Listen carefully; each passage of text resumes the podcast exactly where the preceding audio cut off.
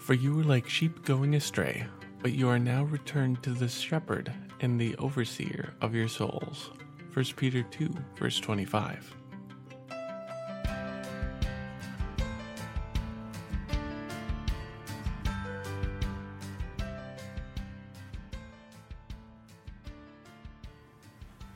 Welcome to Canaan Bound Podcast, a podcast designed to offer the Christian rest during life's journey. Canaan Bound Podcast features devotional segments by pastors serving in the Wisconsin Evangelical Lutheran Synod, along with church history, mission news, and music by various Christian artists who support our teaching. I'm Philip Wells, and this is episode 134. We begin with God's Word for You, presented by Pastor Tim Smith. God's Word for You, Job 41, verses 12 to 17. Verse 12 I will not fail to speak of Leviathan's limbs, its strength, and its graceful form. And verse 13, too. Who can strip off its outer coat? Who can penetrate its double coat of armor? Leviathan's limbs and hide are a match for any man. Will you arm wrestle the devil? Will you try to penetrate the heart or the mind of a thoroughly evil man and dream that you can find any common ground there? God warns Job that just as we run from a fierce creature such as a crocodile or a sea monster, we shouldn't pretend we can go toe to toe with the devil himself. Verse 14 Who dares open the doors of its mouth, ringed about with fearsome teeth? Now, we don't know whether God is describing an animal like a crocodile here or not. But consider the way uh, to subdue a croc or an alligator, so I'm told. It, it's to hold his mouth shut. Otherwise, those teeth are nothing but death itself. His, his muscles are designed by God to bite down, but not to lift up. So if you got a hold of his mouth shut, you're reasonably safe. Of course, when are you going to let go? The same would be true if Leviathan is meant to be some sort of ferocious animal, like a dinosaur, or some even worse creature than that. That's a consideration we can apply to the work of the devil in the world. Don't listen to his eyes, keep his mouth shut. We do that spiritually by tuning the devil out whenever he tries to talk and by listening to God instead. When we hear what the Lord has to say, we will be better prepared to recognize the adversary when he bares his teeth in our lives verses 15 to 17. Its back has rows of shields tightly sealed together. Each so is so close to the next that no air can pass between. They are joined fast to one another. They cling together and cannot be parted. Why does the Lord spend three verses talking about this monster's back and its tough scales?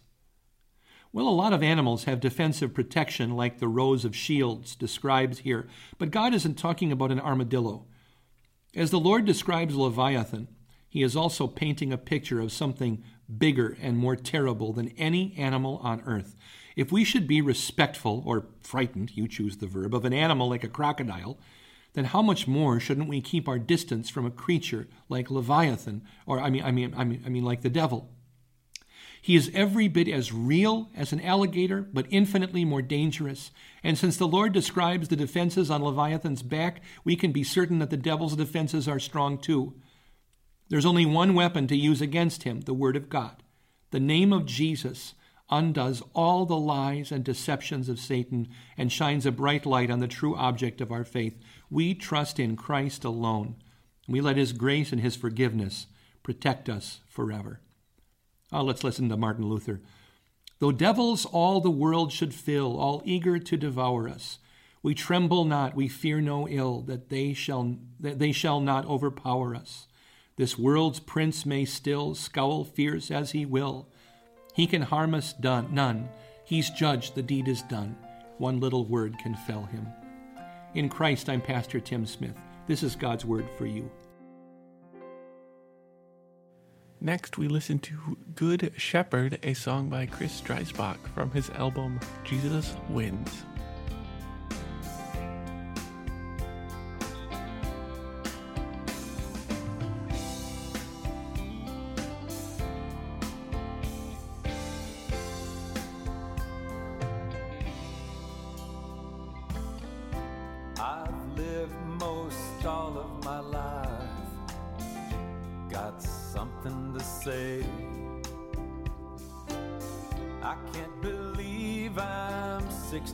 63. Can't believe the mess I made. What I stole now, the lies I told now, so many mistakes. But He saved me, Jesus saved me. He says, Don't be afraid.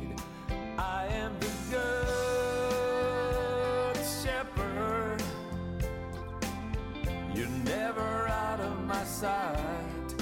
I am the good, good shepherd. I'll guard you with my life. I know him, I know his voice. I know what he paid. He's not some old here for a day. When the wolves run, when the rains come, I know he will stay. He never leaves me, will never leave me. He listens when I pray to the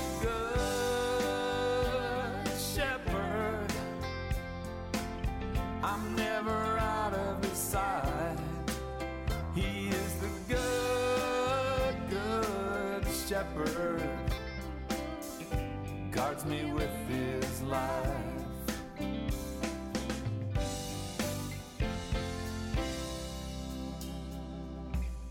I know the day is coming soon.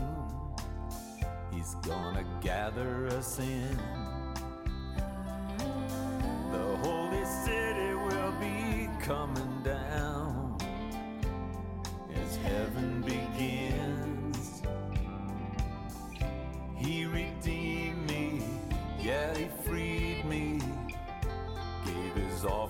sin.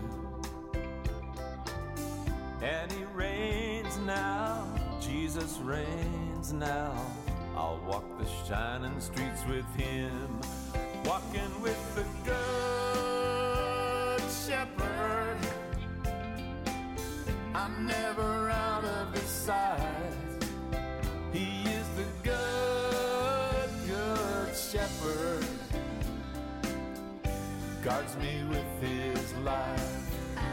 says, I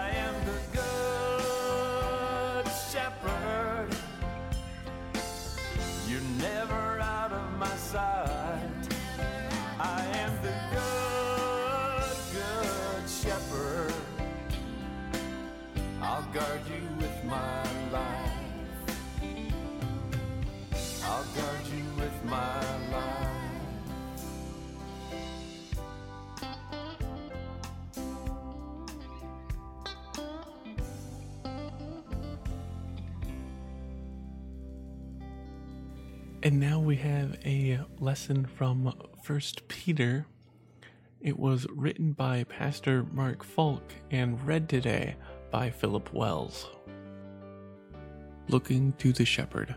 1 Peter chapter 2 verse 22 through 25. He committed no sin, and no deceit was found in his mouth. When they hurled their insults at him, he did not retaliate. When he suffered, he made no threats. Instead, he entrusted himself to him who judges justly.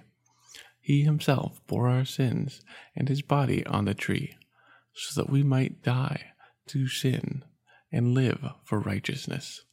By his wounds we have been healed. For you were like sheep gone astray, but now you have returned to the shepherd and overseer of your souls.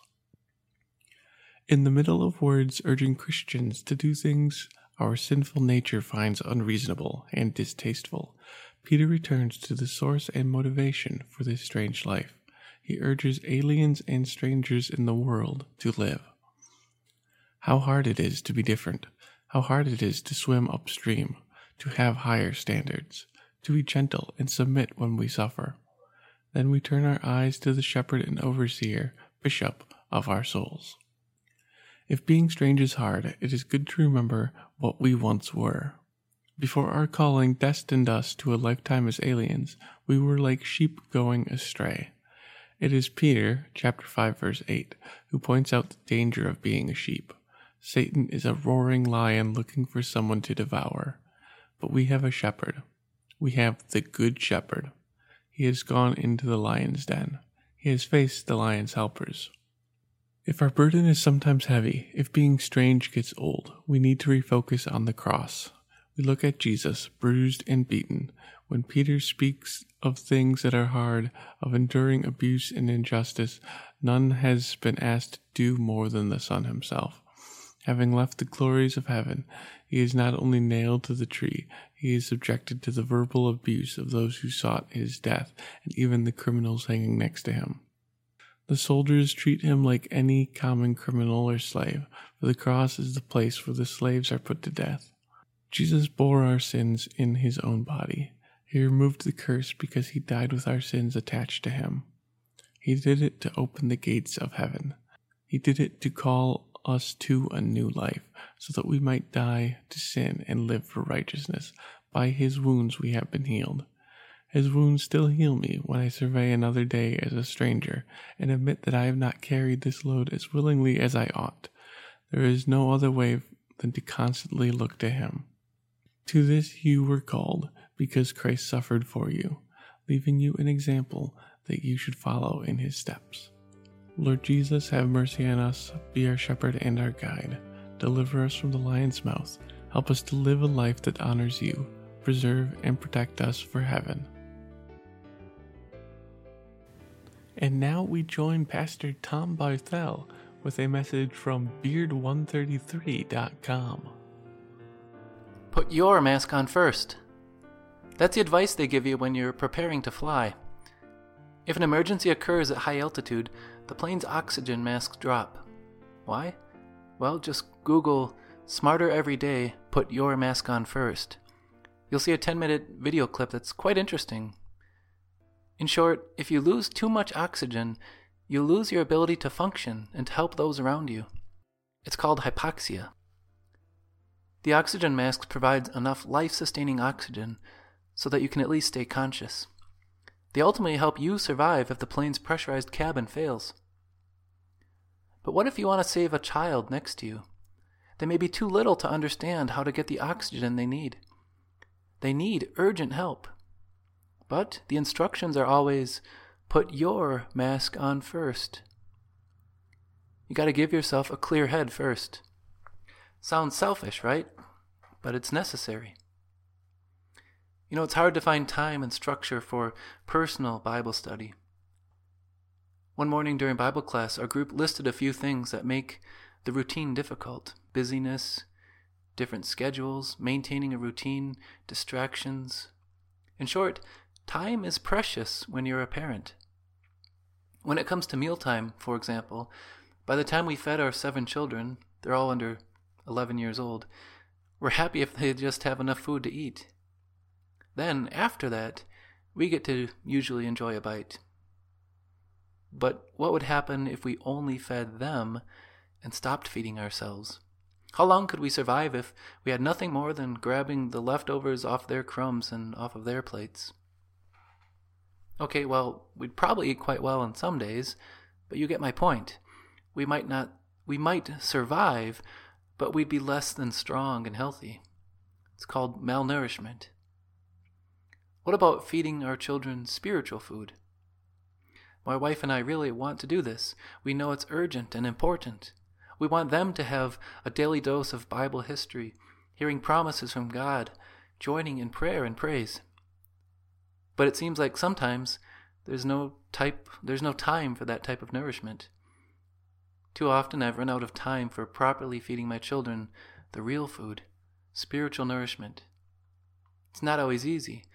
How do you respond when the two year old is confused because he can't make noise while daddy reads something and prays? But as much as he needs healthy food, he needs healthy spiritual food daily. How do you find the time? Best answer I've come up with so far is hidden in that phrase put your mask on first. How could I ever feed my children if I don't make the effort to first feed myself? How could I not struggle to feed them spiritually when I'm struggling with my own spiritual hypoxia? Spiritual starvation may not occur as quickly as hypoxia, but it's even more dangerous. Obviously, I'm constantly reading, meditating on, applying, teaching the Word of God. But that's usually done with the goal of feeding the flock as a pastor. What about my own mask? I know I need to take time for my spiritual growth. I really do need to feed myself, put my own mask on, breathe deep. Then, after I've done that, I'm really ready to dish out the bread of life to others. So, how do we find time to feed our family with the Word of God? It sounds counterproductive, perhaps even selfish, but we know it's by first feeding ourselves regularly with Jesus' Word. That means more than attending church and group Bible study. It means your own quiet time to reflect on the Word of Jesus Christ, your own quiet time to meditate, to pray.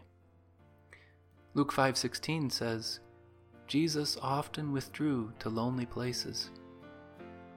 Sometimes he had to get up very early in the morning to make this happen, before the crowds took hold of his time. Other times he stayed up very late in it all, he found strength to live, and he lived for us, and he died for us. We now find our strength in him. We're in a high pressure situation. When chaos surrounds and I feel weary, I remember this wisdom put your mask on first. We end our time together this week by listening to In the Cross of Christ I Glory, sung by the Wisconsin Lutheran Seminary Chapel.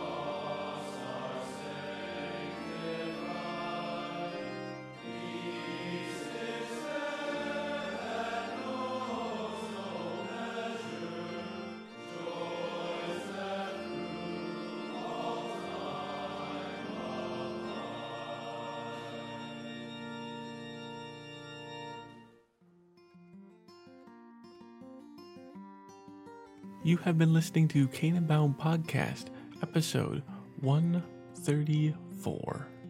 This podcast was first shared in September of 2018. Visit CanaanBoundPodcast.com to find old shows and links to the artists and contributors to this episode. We'd like to thank Chris Dreisbach and the Wisconsin Evangelical Lutheran Chapel for sharing their music with us this week we encourage you to visit wels.net to find a WELS ministry location near you. Thank you for listening.